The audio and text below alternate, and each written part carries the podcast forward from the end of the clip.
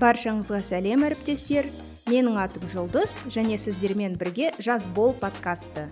Ай сайын біз осы подкаст арқылы әріптестерімізбен магнум жаңалықтармен және әртүрлі пайдалы ақпаратпен бөлісеміз. Бүгін бізде өте маңызды және өзекті тақырып деп ойлаймын. Бүгін біз күйзеліс туралы сөйлесетін боламыз. Күйзелістің не екенін оның өмірге қалай әсер етеді екенін және күйзелісті басқару әдістеріне назар аударамыз. Бүгін бізде қонақта психолог зарина равиль.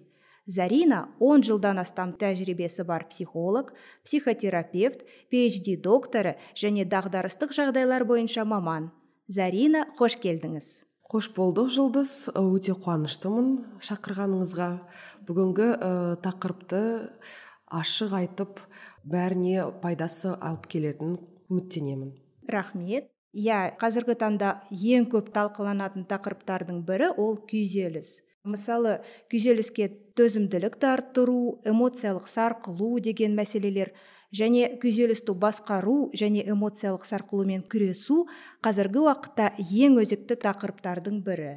Ешкімге құпия емес біз жұмыс істейтін бөлшек сауда саласы және жалпы сауда саласы әрқашан айтарлықтай қатаң орта болған. Ал қазіргі әлемдік дағдарыс кезінде көптеген адамдардың өмірі бұрынғыдан да күйзелісті болып кетті. Бұған қоса күйзелістің жұмыстағы көрсеткіштерге де өмірдің барлық басқа салаларына да тікелей әсер етеді. Мұны біз бәріміз білеміз. Ә, сондықтан бұл тақырып адамның үйлесімді өмір сүру үшін өте маңызды. Зарина сіздің тәжірибеңізде күйзеліспен жұмыс істеу мәселесі жиі кездесе ме? Күйзеліске байланысты өтініштер саны көбейді ме? Әрине қазіргі кезде ә, күйзелістер көп деп айтуға болады. Бірақ егер біз ә, күйзеліс деген мағынаға келетін болсақ ол осы екі үш он жылда көбірек болды немесе пайда болды деп мен айта алмаймын. Оның себебі ол күйзеліс бұрыннан бар. Ә, бірақ бұрыннан не, қазіргіден айырмашылығы ол көбірек адамдар оны как интерпретация дейді ғой соны көре бастады. Яғни ол бар мен оны сеземін. Және оған қоса қазіргі кезде инстаграм дамып келе жатыр тик ток ютуб деген де дамып келе жатыр. Сонда адамдар өзінің сол тесттер өте көп. Яғни адам өзі үйде, үйде отырып сол тестті өтіп менде бар ма күйзеліс әлде жоқ па деп айта алады. Қандай дағдыда мен жүрмін дәрежесі қандай екенін өзі көре алады. Соған байланысты адамдар соны диагностика жасағаннан кейін менде бар ма әлде жоқ па деп өздеріне айта алады. Ал үшіншіден бізде психологтар қазір өте көп ол өте жақсы бұл мамандық қазір өте жақсы дамып келе жатыр. Және соған байланысты адамдар ә, психологқа барып сұрап сол психологтар сол күйзеліс бар ма жоқ екенін айта алады. Сондықтан біз қазір күйзеліс көбірек болды деп мен нақты жүз пайыз айта алмаймын. Яғни ол бұрыннан келе жатқан нәрсе бірақ адамдар оны қазір уже диагностикасын жақсы жасап келе жатыр. Қазіргі таңда адамдар барлық уақытын күн сайын жұмыста өткізеді. Ә, стресске ұшырау кәсіби қызметке әлде адамның мамандығына жасына мәртебесіне байланысты ма? Иә әрине иә. Медицинада профессионалды ауру деген бар. Ол әрине профессия жұмысына байланысты адамдар кейбір жерде күйзеліске көбірек ұшырайды. Кейбір жерде азырақ. Мысалы ә, мен өзімнің ә, коллегаларым туралы айта аламын немесе осы магнумда жұмыс істейтін адамдар туралы аламын. Себебі адамдар егер адамдармен өте көп жұмыс істесе күйзелісте ә, деңгейі жоғарылайды. Ал егер мысалы адам жай жұмысы тек мысалы компьютерде жұмыс істеп оның стресс күйзелістері аз адамдар мүмкін мысалы аптасына бір рет немесе күніне бір рет қана қатынаста болса адамдармен ол әрине күйзеліс деңгейі де азырақ болады. Сондықтан ә, профессионалды ауру күйзелістер жоғары ә, мамандықтар бар. Түсінікті. Ал адамның күйзеліске ұшырағанын қалай білуге болады? М жиі кездесетін белгілер бола ма? Ол белгілер қандай? Әрине бар. Ең бірінші ол ұйқы сапасының төмендеуі нашарлауы.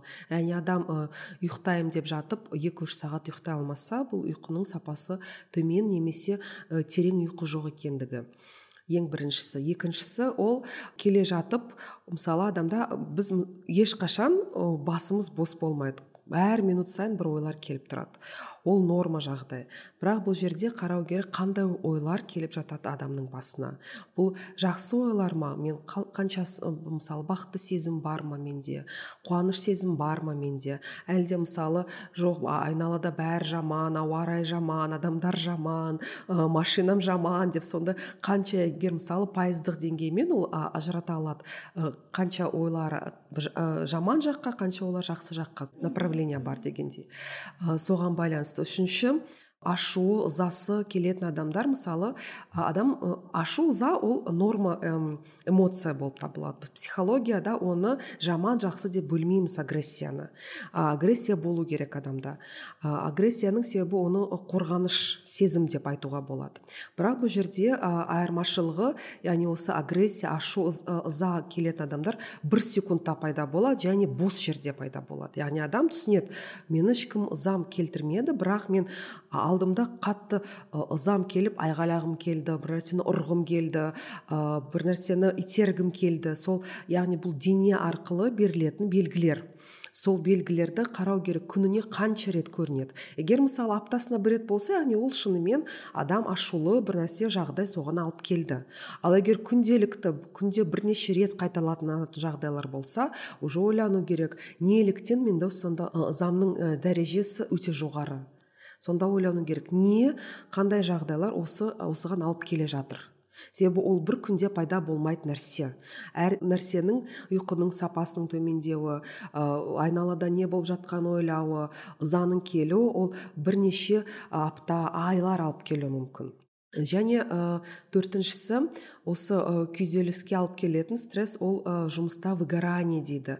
Мысалы адамдар естіген шығар ә, мысалы адам жұмысқа барғысы келмейді таңертең. Таңертең тұрады о мен ұйқым қанбады осы жұмысқа барғым келмейді демалысым қашан болады отпускыға қашан шығам ә, немесе шефіме бір нәрсе айтсам ба жұмысқа бармаймын ба? деп. Яғни бұл жерде как саботаж сияқты нәрселер көбірек пайда болса бұл жерде уже значит выгорание пайда болды деген сөз.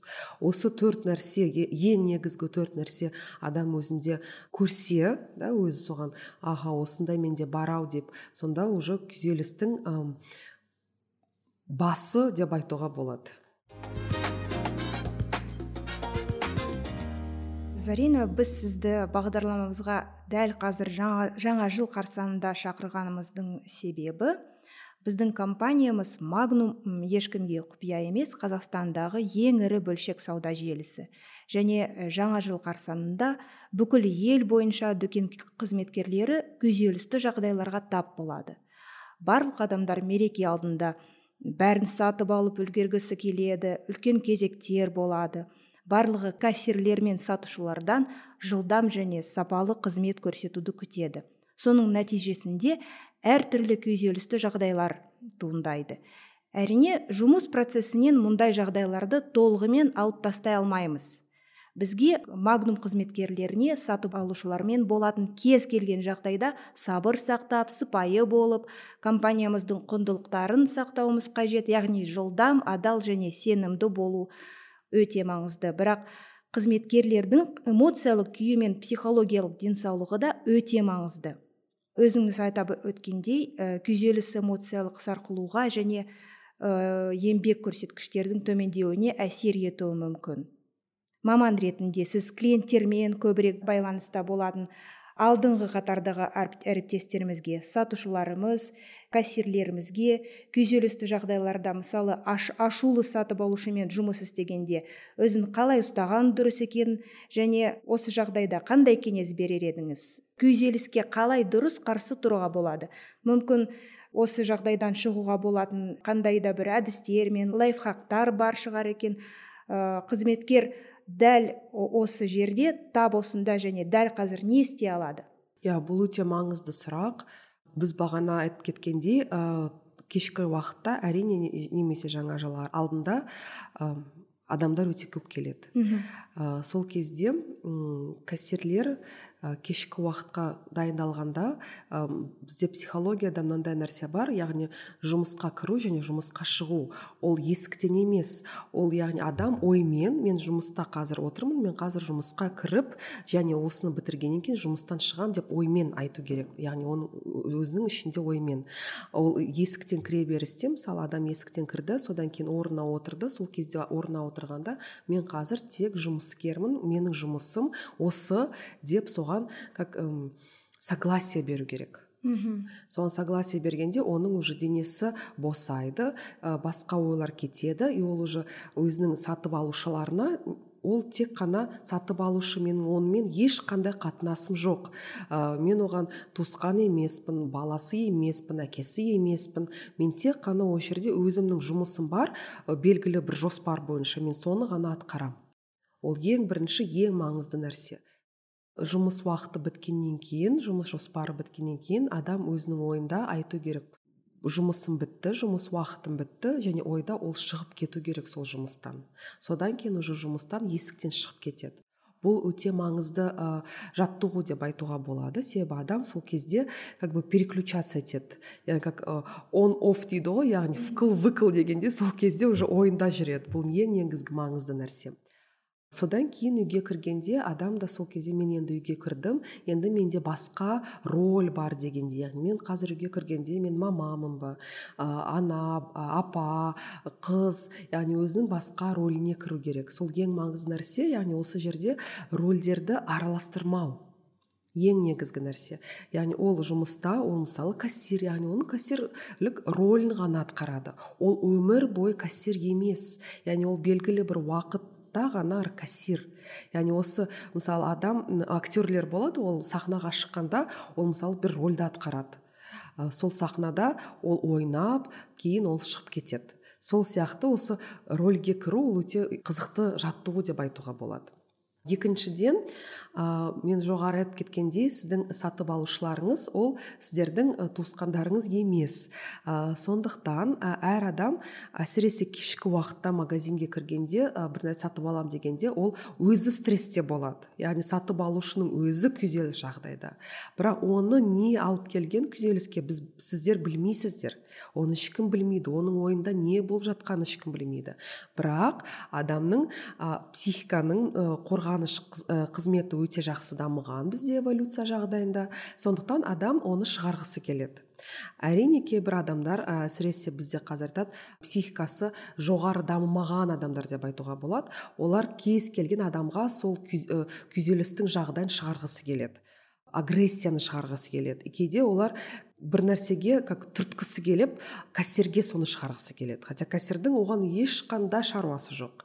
Яғни бұл жерде ә, сатушының мен айтайын деген бір түсінігі болу керек. Яғни бұл сат, сатушыға қатыссыз жағдай болып жатыр. Егер мысалы бір ә, агрессия болса бір недовольствосы болып жатса мінезі көрсеткісі келсе немесе ә, жоғары дауыс көтерсе яғни бұл тікелей сатушыға ешқандай қатысы жоқ. Бұл жерде сатып алушының өзінің ішінде болып жатқан жағдайы яғни ішінде болып жатқан процестері. Ол просто келіп қалған жағдай деп айтуға болады. Сондықтан соны егер дұрыстап тереңдеп ә, сатушылар түсінсе ол уже ә, күйзелісті ондай жоғары деңгейде болмайды. Ол уже күйзелісті сырлап сырлап өтіп кетуге де болады сол кезде. Үшіншіден ә, бұл жерде ә, сатушының өзінің ішінде қандай жағдайлар болып жатқаны өте маңызды. Себебі біздер социальды адамдармыз біз жеке өмір сүрмейміз біздің туыстарымыз бар достарымыз бар. Яғни біздің ішімізде не болып жатқаны өте маңызды. Себебі адам қандай көңілмен жұмысқа келеді сонда көңілмен ол жұмыс істейді. Сондықтан осы бірінші жаттығу өте маңызды.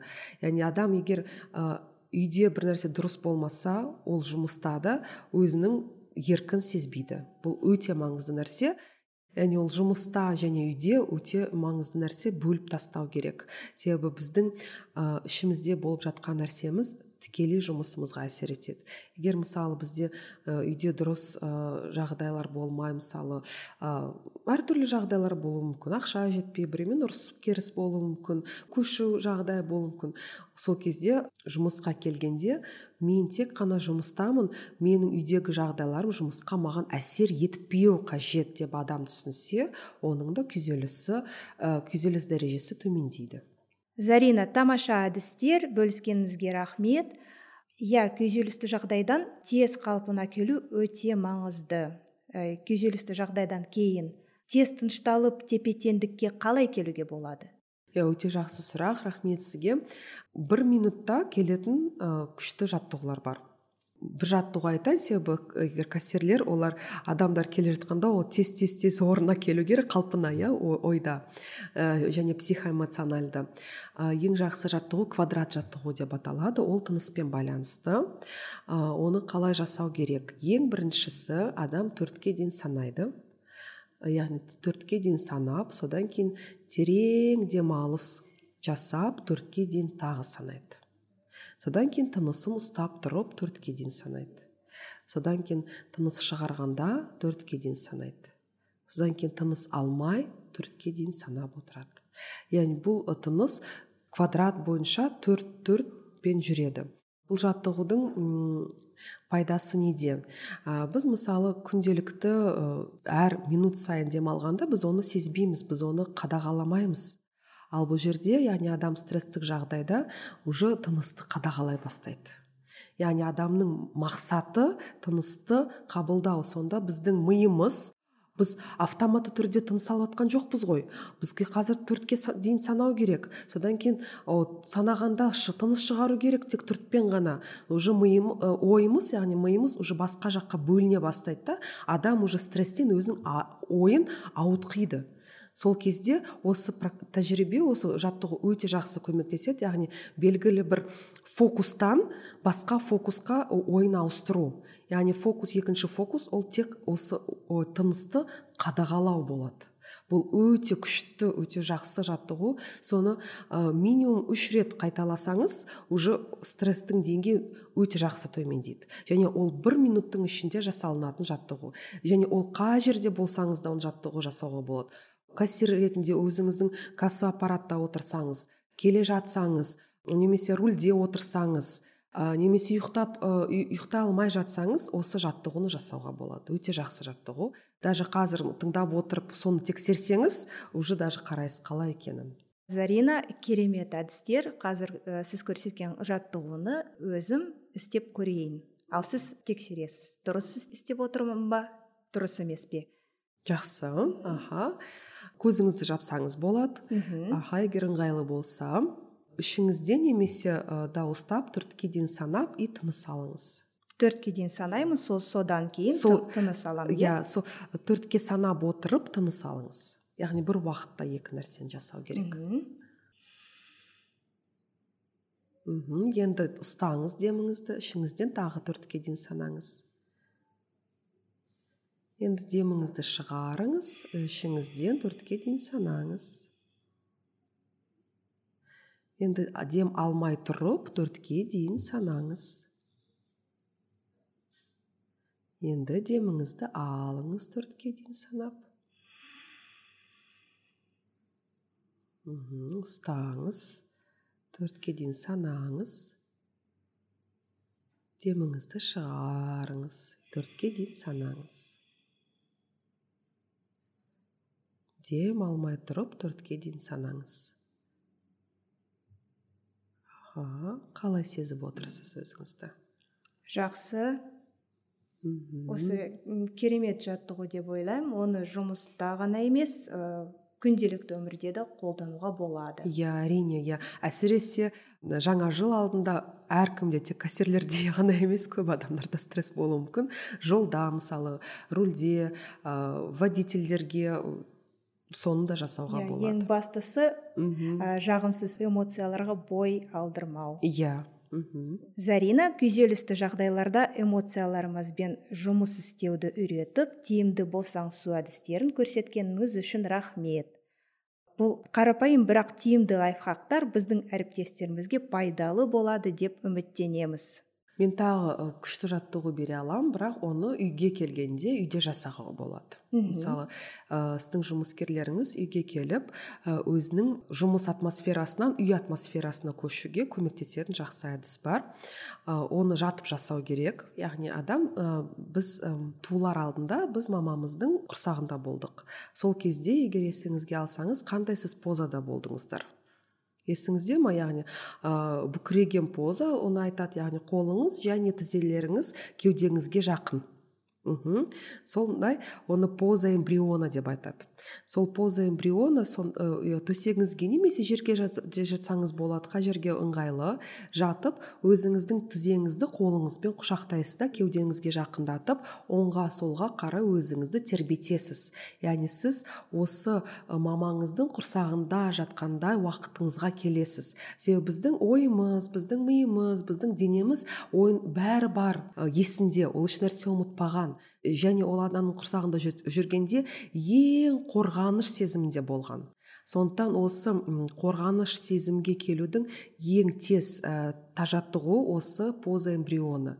Оны да бір екі минут жасасаңыз жеткілікті. Бірден өзіңіздің ойыңызға келесіз өзіңізді жақсы сезінесіз эмоцияларыңыз жақсы жаққа қарай жоғарылайды. Соны жасап көрсеңіз өте өте пайдалы жаттығу. Тоже бір екі минут қана. Зарина сіз бөлісіп отырған ақпарат магнум қызметкерлеріне ғана емес барлық адамдарға шынымен өте пайдалы деп ойлаймыз.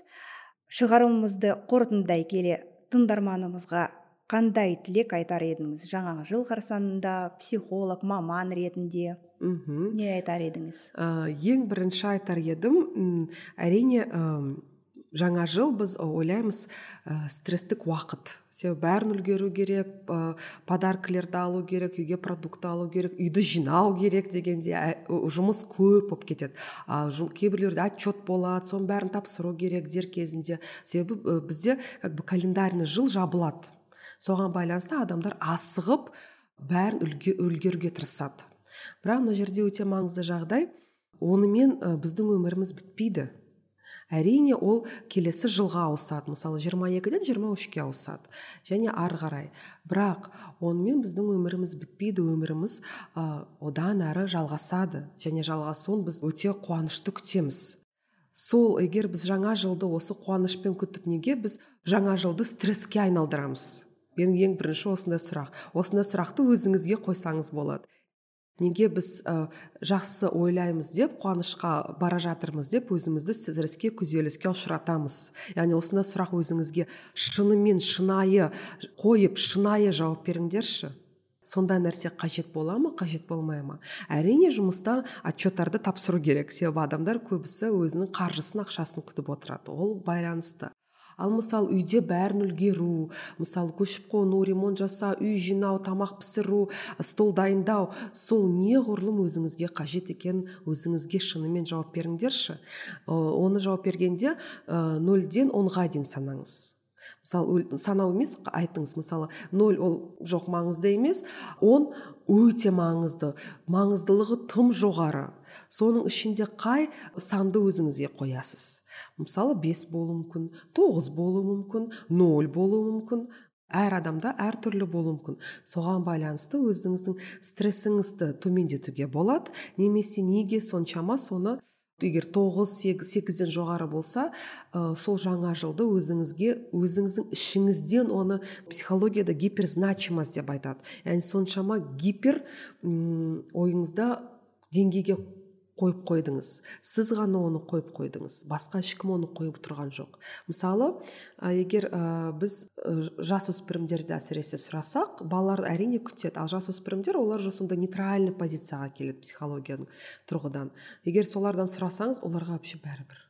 Вот бәрібір неліктен себебі олардың психикасы өте үлкен стрессті так өтіп жатыр. Әсіресе гормональды жағынан. И олар еще жаңа жыл туралы ойласа вообще стресске депрессияға ұшырап кетеді. Сол кезде олардың психикасы соншама ақылды он сол стресстен қоршап тұрады.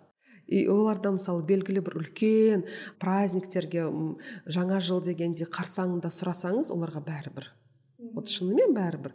Балаларыңыз бар шығар ә, сіңілі қарындастарыңыз бауырларыңыз бар шығар. Соларға қарасаңыз солардан көруге болады. Оларға бәрібір.